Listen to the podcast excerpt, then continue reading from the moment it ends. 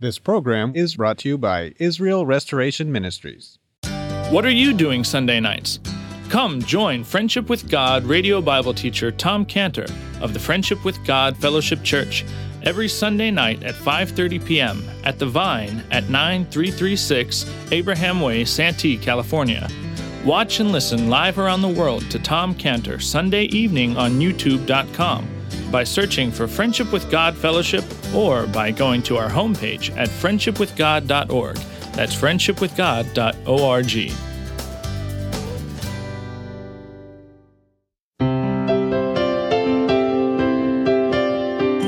Welcome to Friendship with God with our Bible teacher Tom Cantor. Today's message and previous messages can be listened to or downloaded for free at friendshipwithgod.org.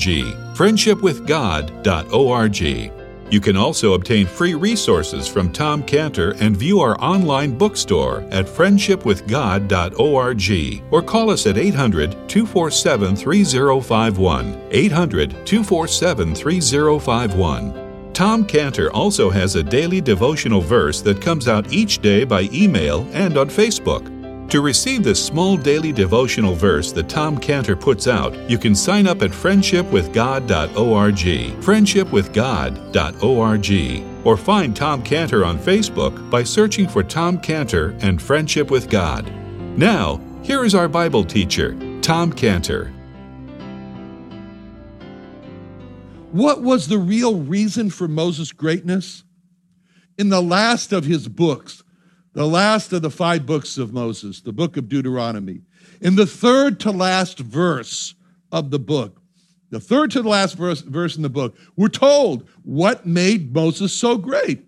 It says in Deuteronomy 34:10, Deuteronomy 34:10, there arose not a prophet since in Israel like unto Moses whom the Lord knew face to face. The Lord knew face to face. What's his greatness? It was not all the plagues that Moses brought on Egypt that made him great. What's his greatness?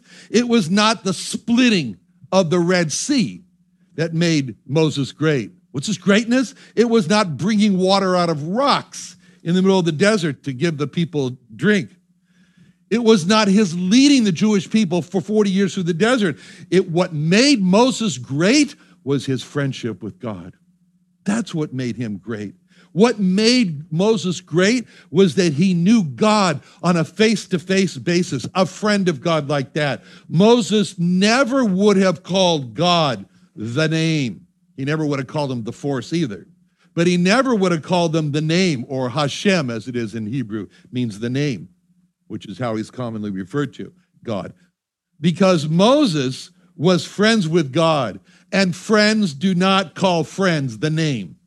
So, what the Jewish Orthodox people should strive for is the epitaph of Moses, which is here at the end of, the, of his books here, where he's spoken of as being a, such a friend to God that he speaks face to face with God.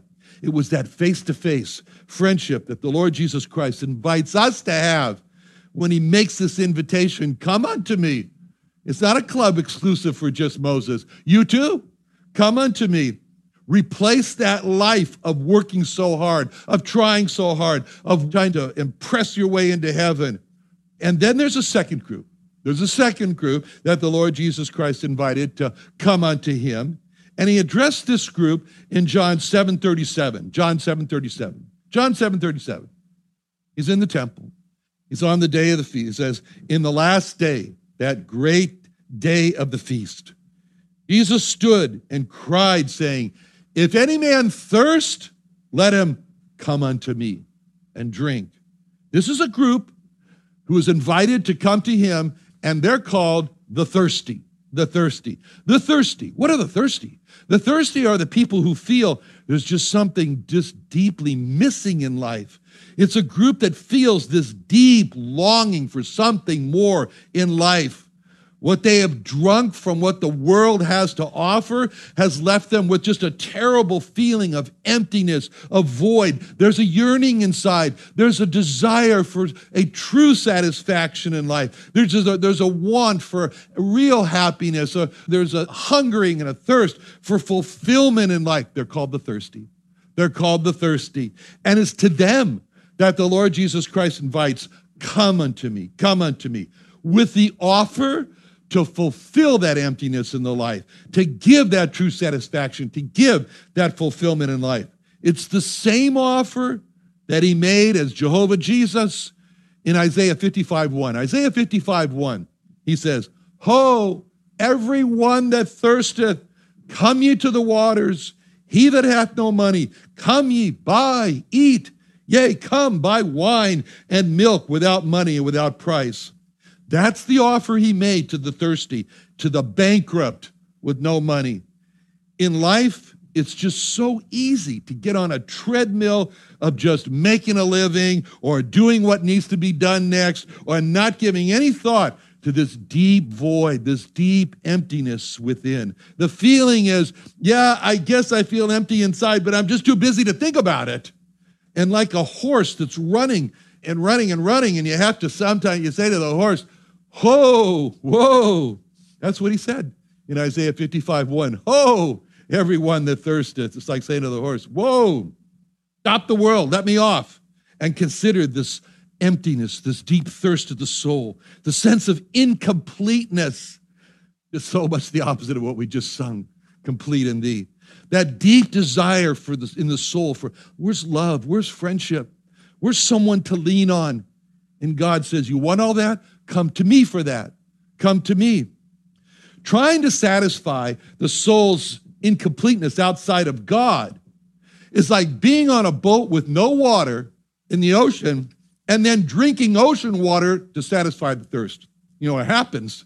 It only makes you more thirsty because only God can satisfy the thirst. Nothing else, nothing less. And that's what David said in Psalm 63 1. Psalm 63 1. Oh God, thou art my God. Early will I seek thee. My soul thirsteth for thee. My flesh longeth for thee in a dry and thirsty land where no water is. That's the second group that the Lord Jesus Christ invited to come to him, the thirsty, when he says, Come unto me. Then there's a third group. There's a third group that the Lord Jesus invited to come to him. He invited them in Luke chapter 18, verse 16, Luke 18, 16, where it says, But Jesus called them unto him and said, Suffer little children to come unto me and forbid them not, for of such is the kingdom of God. It's the little children group that the Lord Jesus invited to come to him. You know, I just spent this last month working with the little children in the child evangelism booth in the Del Mar Fair. And it's been a privilege to work with the little children. They're so great because they're so uninhibited. And, and I've gained a whole new appreciation for children and an understanding as to why the Lord Jesus Christ made this astounding statement. And it is astounding, as he said it in Matthew 18 3, Matthew 18 3, where he said, Verily I say unto you, except ye be converted and become as little children, you shall not enter into the kingdom of heaven. Now, every one of man's religions, doesn't matter which one it is, the man's religions were trying to reach God, reach up to heaven. They teach just the opposite of this statement. They'll teach that you've got to learn and study like an adult and memorize like an adult and observe complicated traditions like an adult to enter in heaven. Now, they all teach that you've got to grow up and get away from being like a little child to enter into heaven. But the Lord Jesus Christ teaches the opposite. He says that to enter into heaven, you got to make an about face the reverse and become like a little child. What is it about little children? that he said, you got to become like them? Well, first of all, they believe. They believe what they're told. When I told the little children that God made everything in the child evangelism booth in Del Mar Fair, when I told them that God made everything, you know, there was not one child that stood up and said, excuse me, can you please reconcile that with Darwin's theory of evolution? Nobody said it. I mean, that's just great. They believe. And children have tender consciences. They're tender consciences. I remember one child when I asked him if he'd ever lied before, and he sunk his head down between his shoulders. It was so funny. He started to run into a hole and just gave me this guilty smile, like, he was caught. and then I remember little Anna, little Anna, she's about four years old. I said, Anna, have you ever lied? She didn't say a word. She just went, one time. I said, okay, we're going to lead you in the sinner's prayer for forgiveness for the one lie. That's children. Children are so trusting. They don't pull their hand away from yours saying, you know, eh, they reach out their hand to be taken. And that's why the Lord Jesus Christ invited the group of children to come unto him, come to him. And that's the first statement that the Egyptians made to, to Joseph when they said, Thou hast saved our lives. And that illustrates how only by coming to the Lord Jesus Christ can a person have his life saved from despair now and from the horrors of hell later.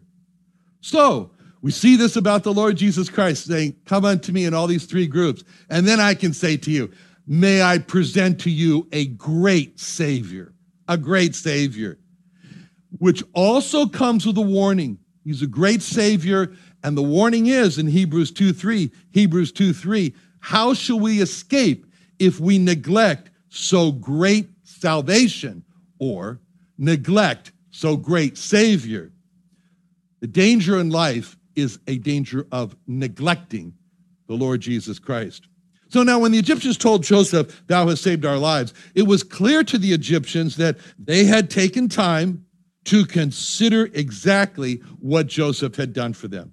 Would have been so much easier for the Egyptians just to have said, Well, that was a close call. Sure, I'm glad I'm over that. Almost got killed by the famine. That's all behind us now, so let's forget it and move on with the future before us. But when the Egyptians said to Joseph, Thou hast saved our lives, they were taking time to see that Joseph had done for them.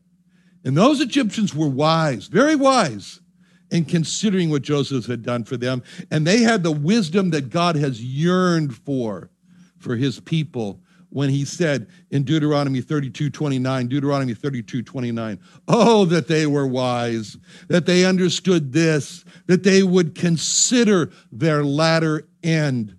It's a wise thing to think about latter end, what will happen after death. It's a wise thing for a person to think about what's going to happen to me after I die. People fear death. It's healthy to fear death because death is the appointment time, right after which comes the judgment, according to 9 Hebrews 9:27, Hebrews 9:27. It's appointed unto men once to die, but after this the judgment. And it's a catastrophe to go into judgment after death without having received God's love gift. The love gift of John 3:16, where God so loved the world that he gave his only begotten son that whoever believes in him shouldn't perish, have everlasting life. You know, just this last week at a restaurant, and I asked the waitress, I said, uh, so um, do you know what's going to happen to you after you die? And she said, well, I'm trying to be as good as I can trying to be as good as I can. At least she's thinking about it. Pray for her. That's why God yearned for his people during their lifetime to consider what's going to happen to them after they die so that they'll run to God for his free love gift of salvation through the Lord Jesus Christ, so that they can say, like the Egyptians said, Thou hast saved our lives. They knew that they would have died had now Joseph saved them. You know what it's good for us to do sometimes? Sometimes it's good for us just to take a little walk over to the edge of the cliff to hell and look down there and to say, that was my hell. That was the place, that was my place down there. I would have been down there had not the Lord Jesus Christ saved me from my sins in hell. Then the Egyptians said to Joseph in verse 25, let us find grace in the sight of my Lord, and we will be Pharaoh's servants.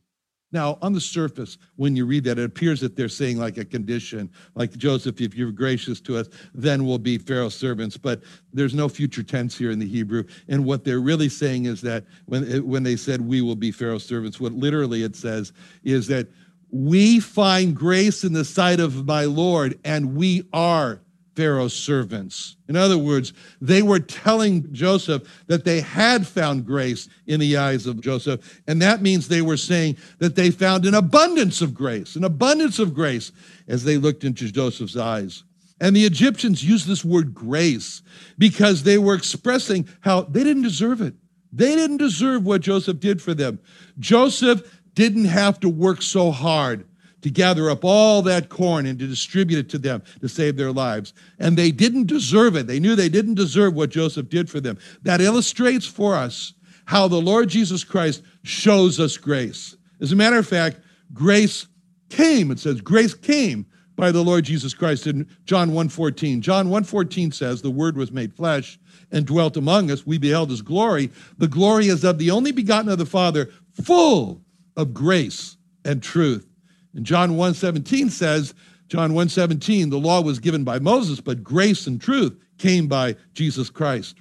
But what the Lord Jesus did to make us enter heaven and to make us not be cast into hell, it shows a difference between grace and mercy. We deserved hell, and in his mercy, he did not cast us into hell.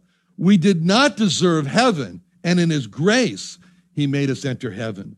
We deserved hell, and mercy is to not receive what we, what we deserved. We didn't deserve heaven, and grace is to receive what we didn't deserve. Mercy to not receive what we deserved.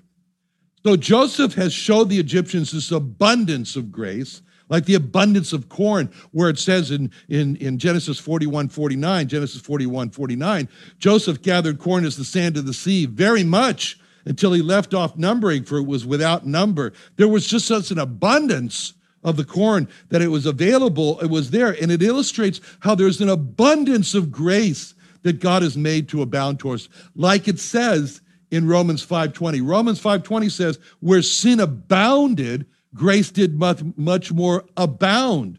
There was so much corn collected that there was enough for everyone, everyone, even those who weren't a part of Egypt. They came, they received. It reminds me of the, the account of the, the little boy in Cardiff, Wales, and he was dying over in Glamorganshire. He was dying. And but he had met the Savior, he had met the Lord in Sunday school. But his mother didn't know the Lord. She was not saved. And she was watching her son dying. And she was growing more and more anxious. And she tried to pray a prayer, but she couldn't do it. So she just gave up trying. And when she knew that the final moments were coming, and, and for her little boy, he was going to die, she said, Son, is it all right? And the little boy said, Yes, mommy, it's all right. I'm saved. And in frustration, the mother said, You saved? How could God care about you and our home? And the little boy looked up to his mother and said, Jesus has plenty for everyone. Plenty for everyone. That's the grace of God. It's enough for everyone. Like the little boy said, Jesus has plenty for everyone because he offers this free gift of salvation to everyone, but not everyone has the free gift. Not everyone takes the free gift of salvation because not everyone has received the gift his grace is abundant because it's offered as a gift of salvation to everyone, but not everyone has it because everyone has not decided to receive.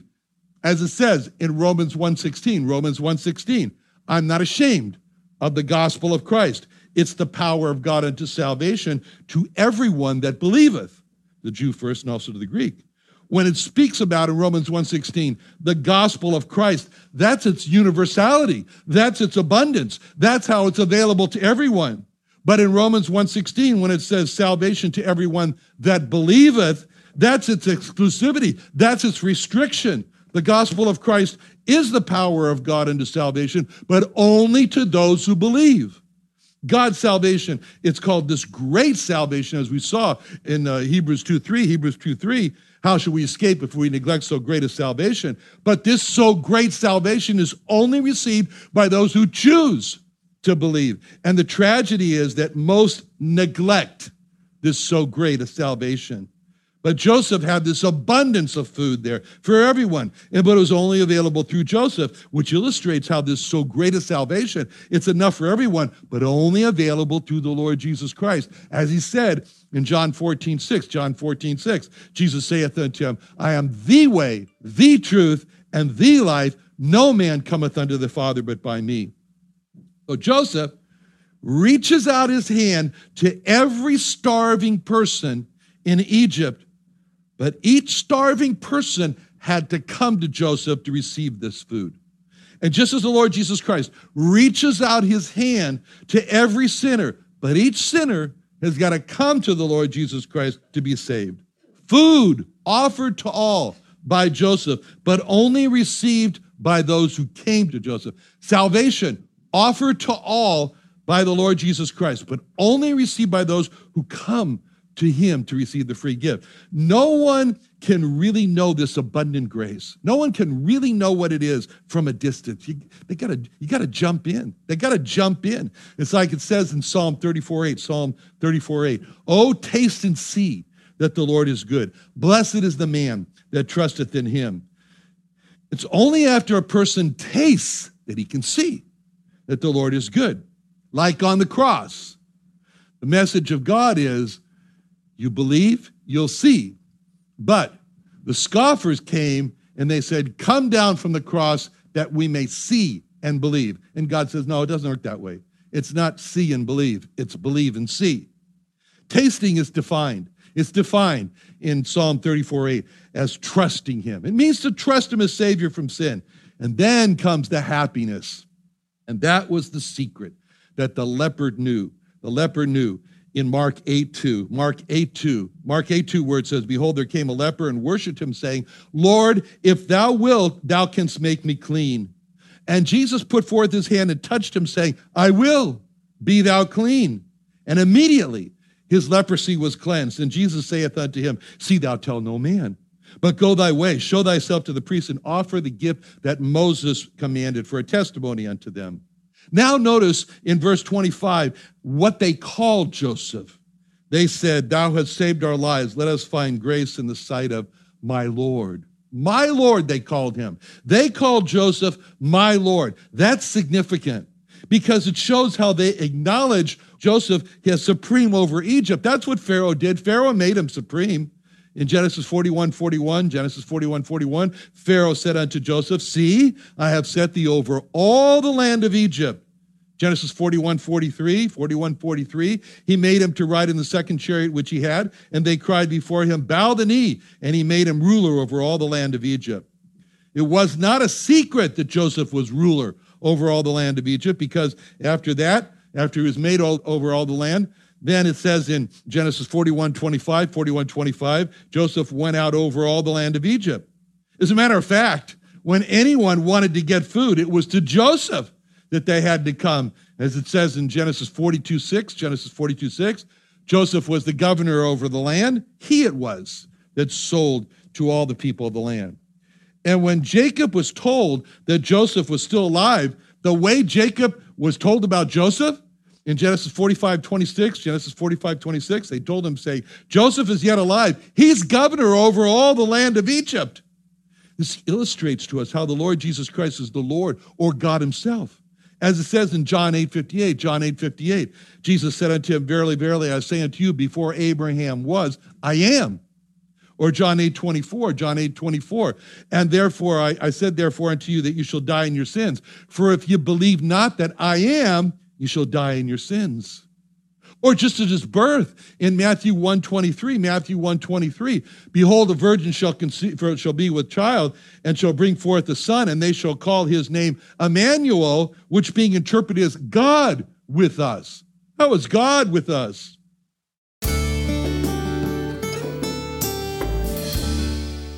Another wonderful day studying the Bible with our Bible teacher Tom Cantor here on Friendship with God. Don't forget that today's message and previous messages can be listened to and downloaded for free at friendshipwithgod.org. Friendshipwithgod.org. You can also go online to find free resources from Tom Cantor and our online bookstore at friendshipwithgod.org.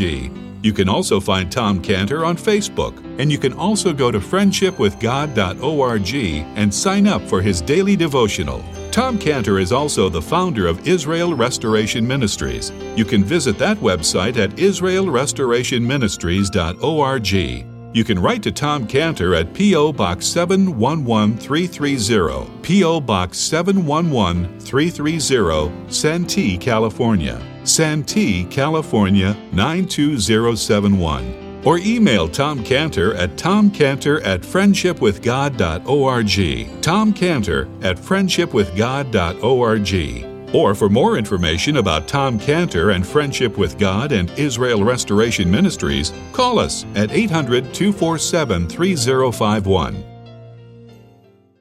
What are you doing Sunday nights?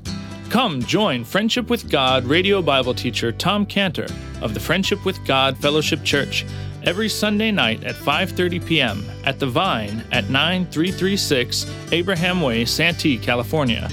Watch and listen live around the world to Tom Cantor Sunday evening on youtube.com by searching for Friendship with God Fellowship or by going to our homepage at friendshipwithgod.org. That's friendshipwithgod.org. This program was brought to you by Israel Restoration Ministries.